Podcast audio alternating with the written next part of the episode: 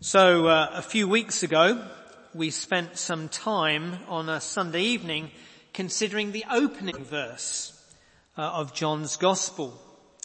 And we spent some time thinking about the very first verse of John's Gospel where we read, in the beginning was the Word, and the Word was with God, and the Word was God. In that verse, we were taken back in time to the very beginning of the vast expanse of human history.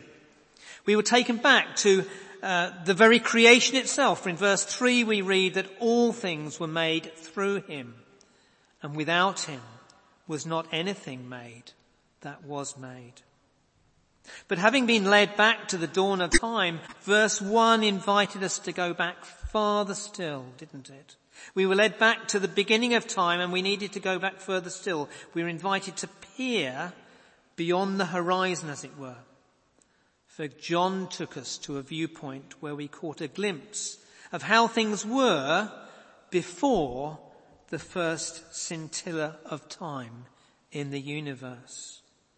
For there in the first verse of John's gospel, the scene was, and we were told, in the beginning. In the beginning, we were told, was the Word. And the Word was with God. In the beginning was the Son, the second person of the Trinity. In the beginning was the Son, and the second person of the Trinity, we were told, was with God.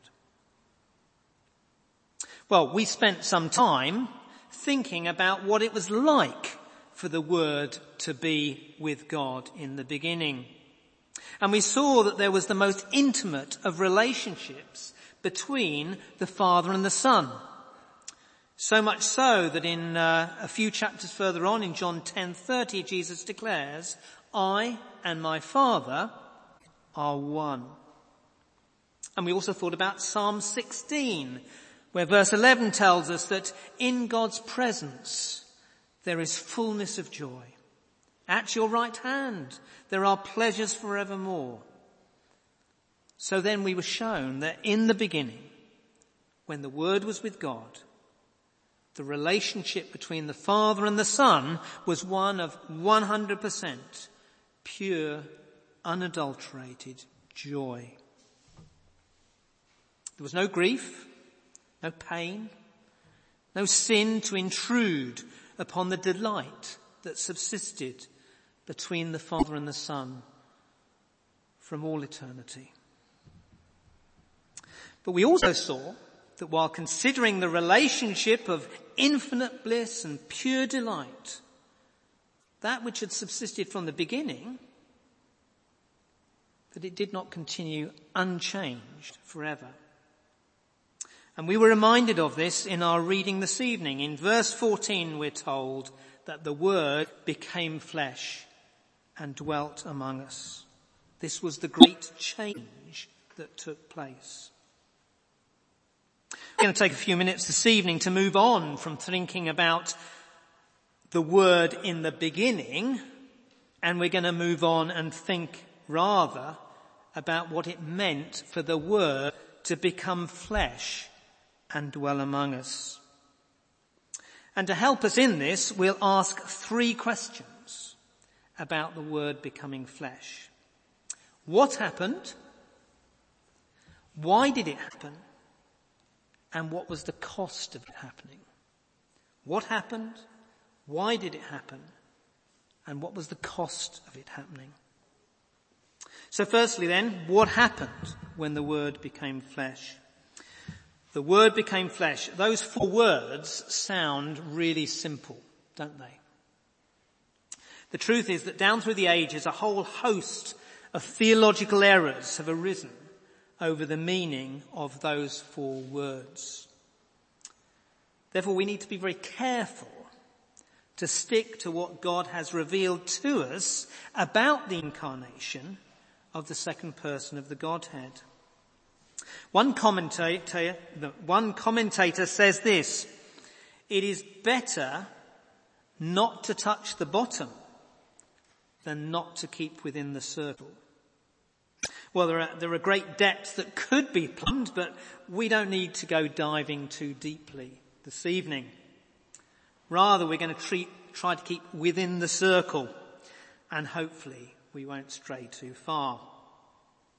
So we're just going to highlight three simple truths which will help us understand what happened when, as we're told in John chapter 1 verse 14, the word became flesh and dwelt among us.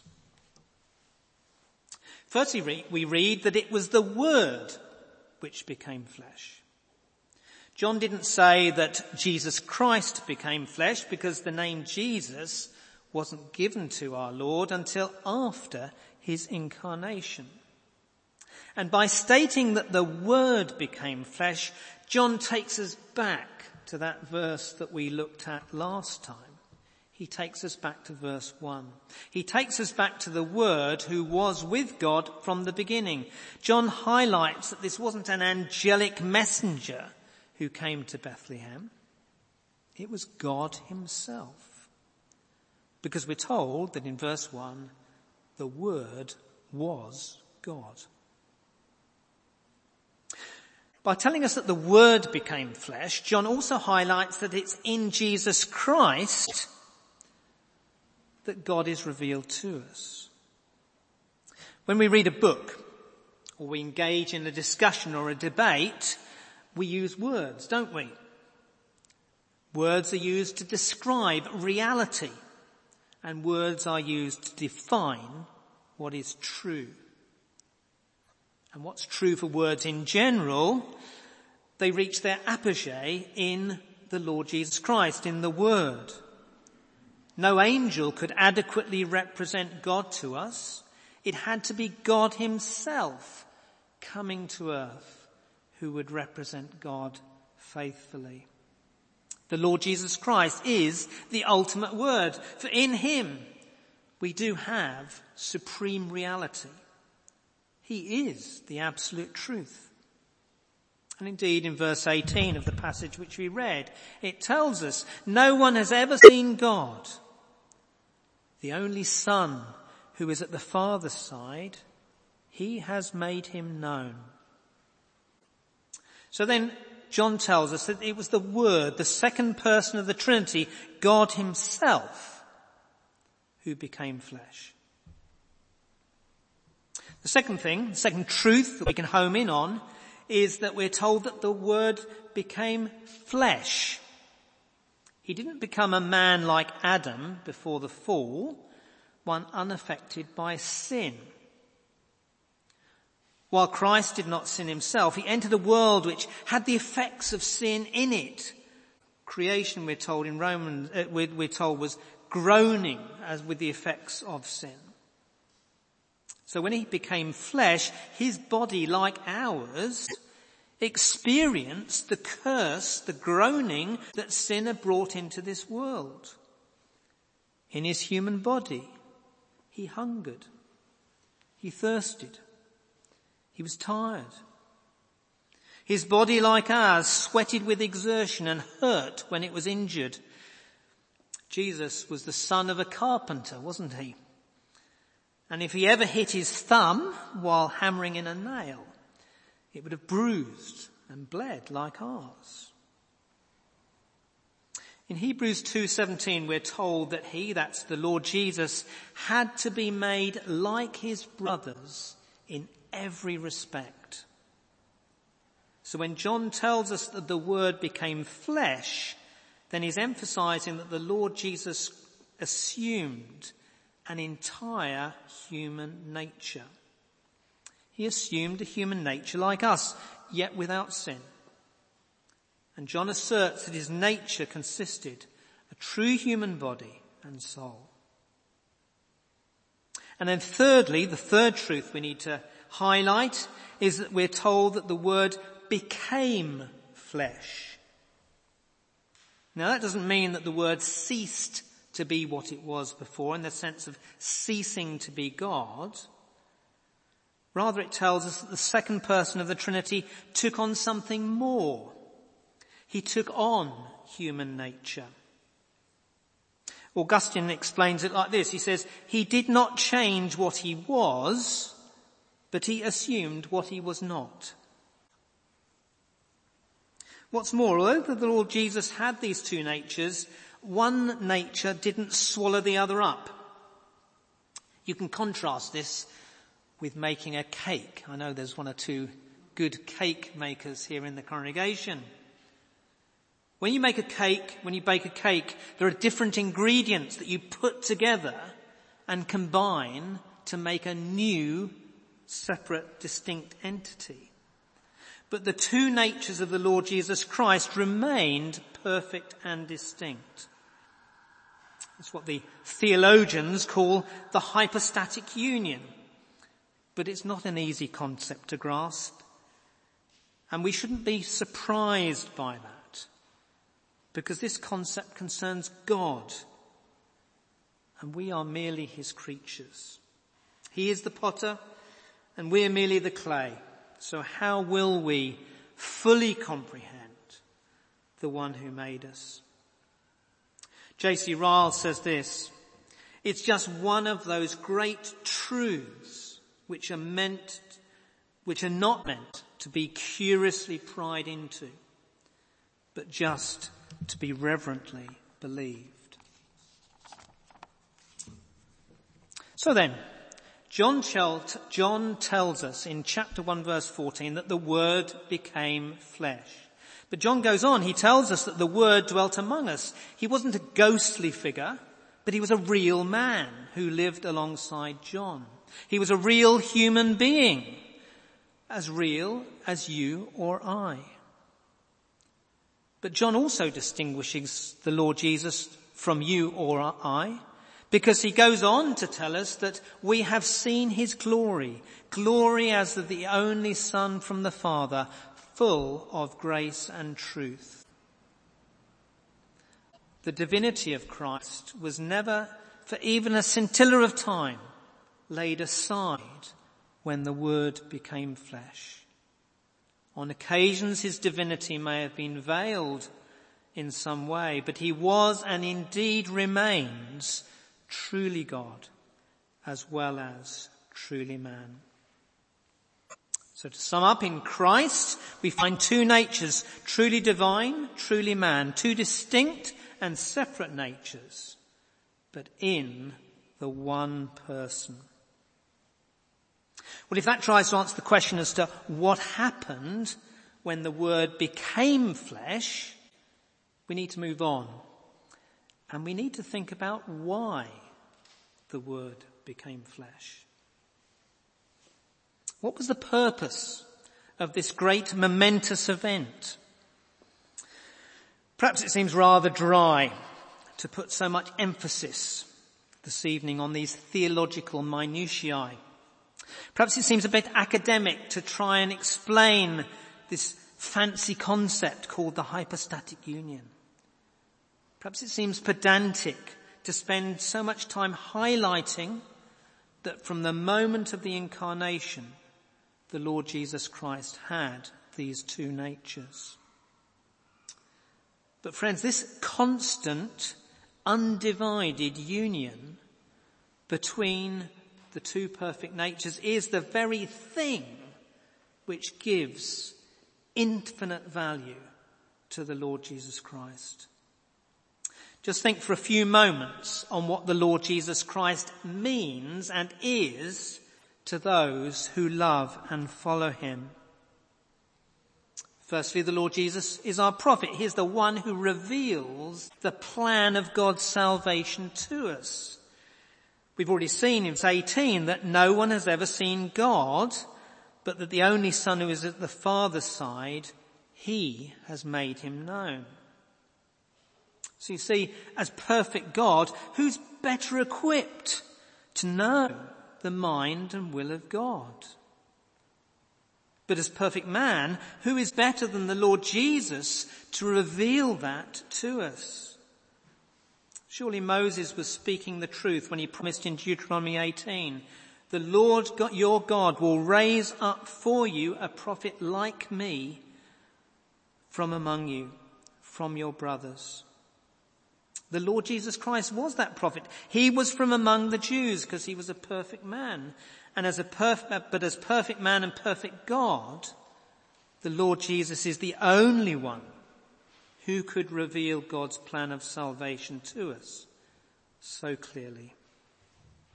How wonderful it is then that the Word became flesh and that our high priest is both perfect man and perfect God.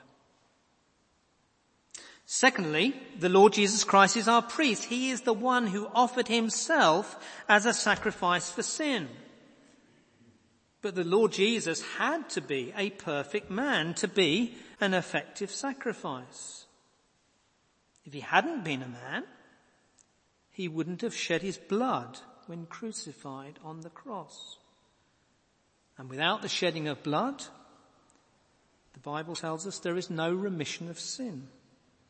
So Jesus had to be man to shed his blood in order to be our sacrifice for sin.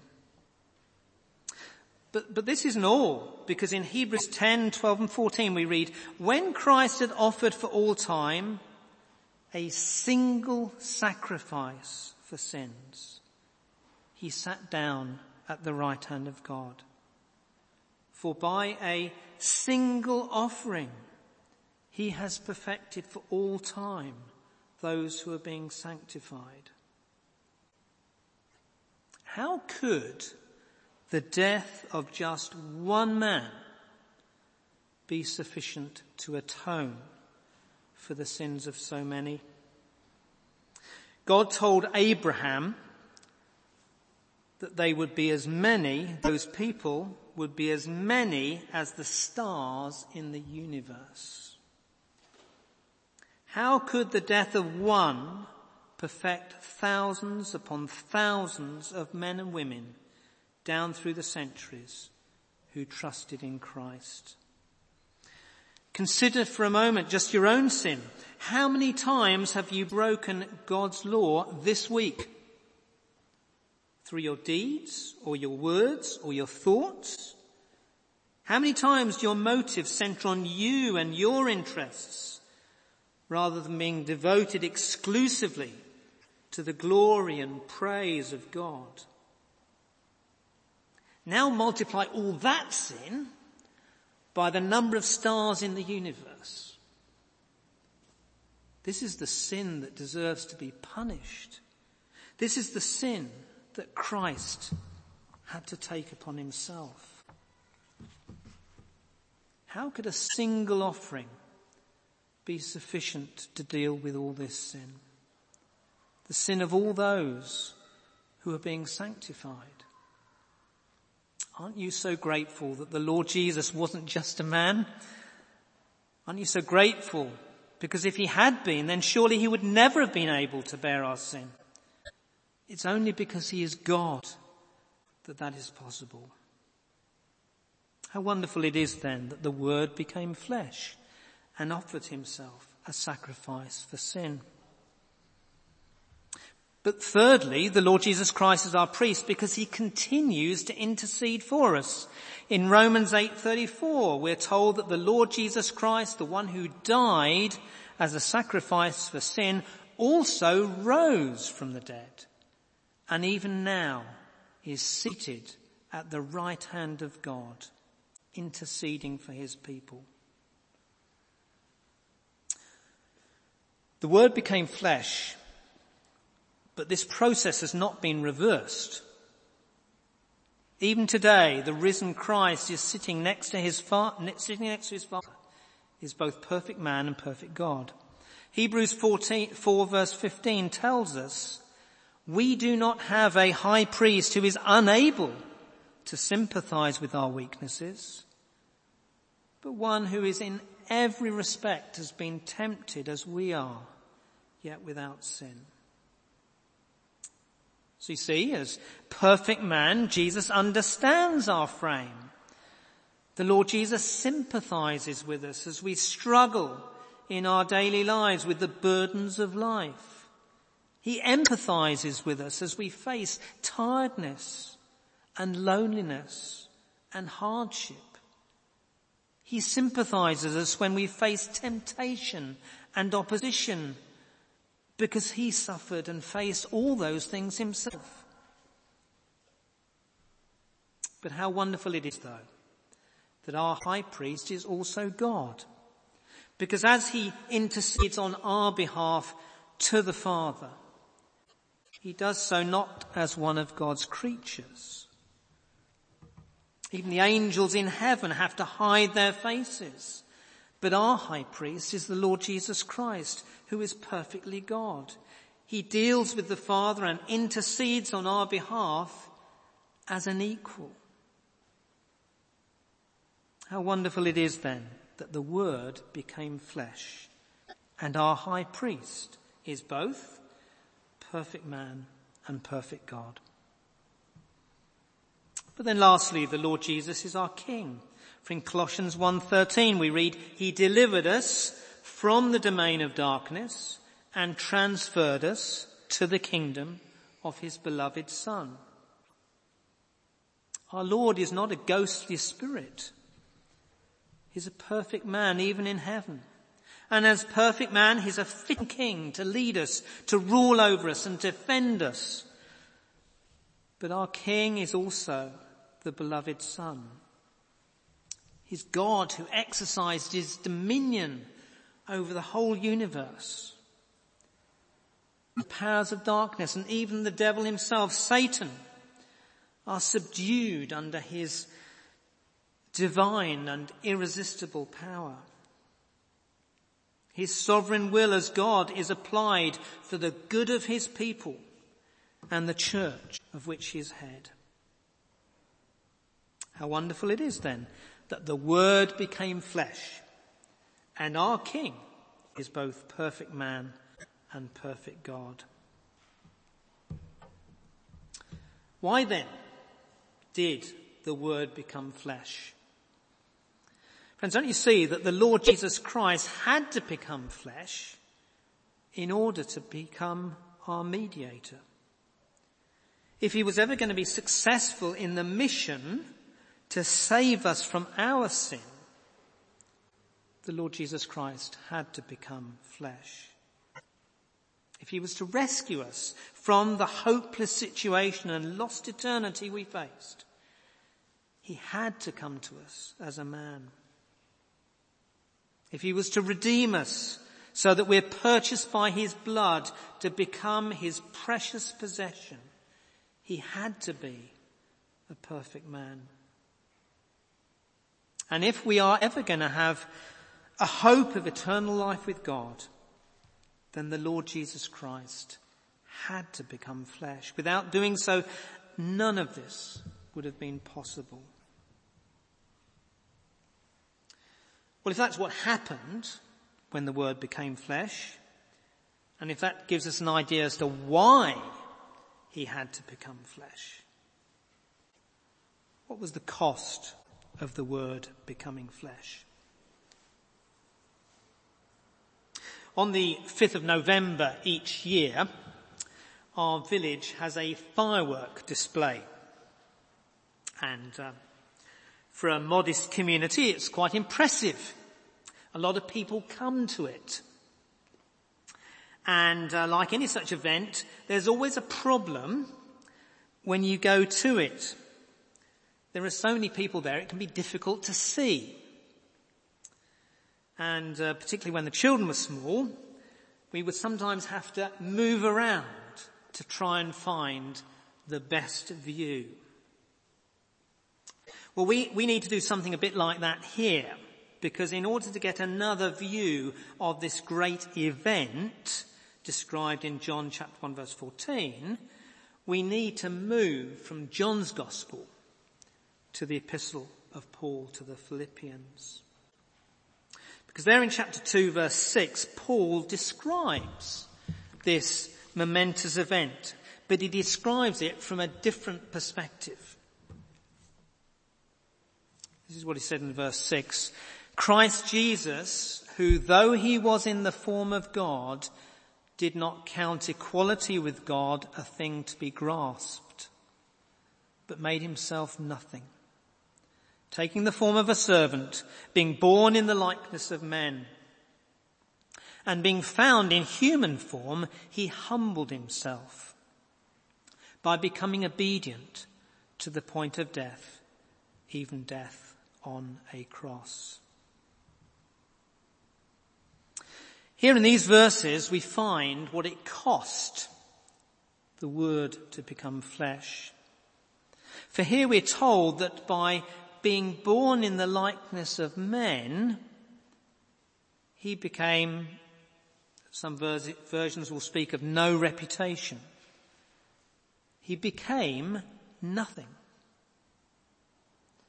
Friends, the Lord Jesus Christ was not humbled by an external force.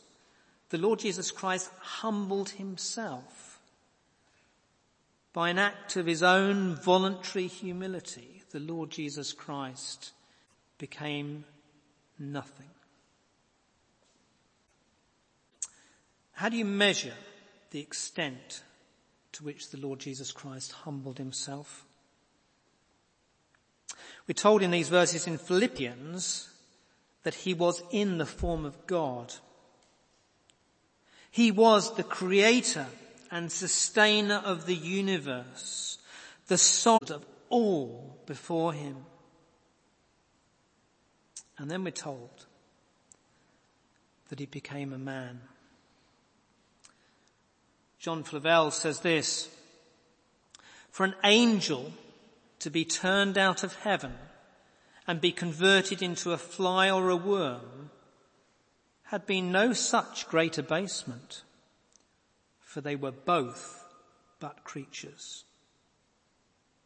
The distance between the highest and the lowest of species of creatures is but a finite distance. The angel and the worm dwell not so far asunder but for the infinite, glorious creator of all things to become a creature is a mystery exceeding all human understanding. You see what he's saying? The comparison of an angel into a fly or a worm is nothing compared with the comparison between God and being in the form of God and then becoming a creature. The Lord Jesus Christ humbled himself and became a creature, but not any, just any creature. He could have become a perfect creature. He could have become an angel, but he became a man. He became a man, but not just any man. He could have been a great king or a successful merchant. But he was born to a poor woman in a backwater in Israel who was engaged to a carpenter. He became a man, but not just any man. He could have learned his adoptive father's trade, but he didn't. He became a servant. And he wasn't just any servant either. For all oh, that this servant was obedient, even to the point of death. And it wasn't just any death either. It was a death on a cross. We sang about it in Psalm 22, didn't we? In verse 6, I'm a worm and not a man, by people scorned, reproached by all, and those who see me shake their heads. They sneer at me, and thus they call. The Lord Jesus Christ humbled himself and died a death on the cross. Death on a cross so that our sin could be nailed to the tree along with the creator of the universe. My friends, how do you measure the cost to the Lord Jesus Christ in order that the word might become flesh? If you're not a Christian here this evening, please think on what you've heard. Think about Christ's condescension in becoming flesh, in becoming a man. Isn't this the most extraordinary thing that the Lord Jesus Christ done? If you're inclined to dismiss the gospel message, or if you're inclined to ignore it or neglect it, can I ask you a question? And the question is this. What more, what more would you have wanted the Lord Jesus Christ to do than this in order to save you? But if you're a Christian here this evening, then take time to meditate on the extent of God's love for you. Consider how the Lord Jesus Christ humbled himself in taking on human flesh. Realize that he endured all this. For what? He endured all this to secure your eternal salvation. As the writer to the Hebrews says in chapter 2, it is not angels that he helps, but he helps the offspring of Abraham. Therefore he had to be made like his brothers in every respect, so that he might become a merciful and faithful high priest in the service of God to make propitiation for the sins of his people. Think upon this truth and be grateful. Consider when the Word became flesh, the Lord Jesus Christ humbled himself and became nothing. And give glory to God for the wonder of his grace to us. Let's pray together.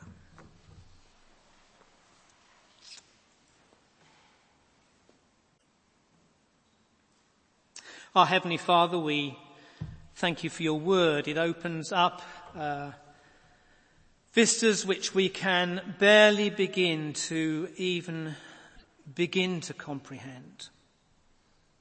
But we thank you that you do reveal your word enough about yourself and about the mystery of the incarnation for us to reflect and meditate upon what you have done and to be eternally grateful. We thank you that indeed the Word became flesh.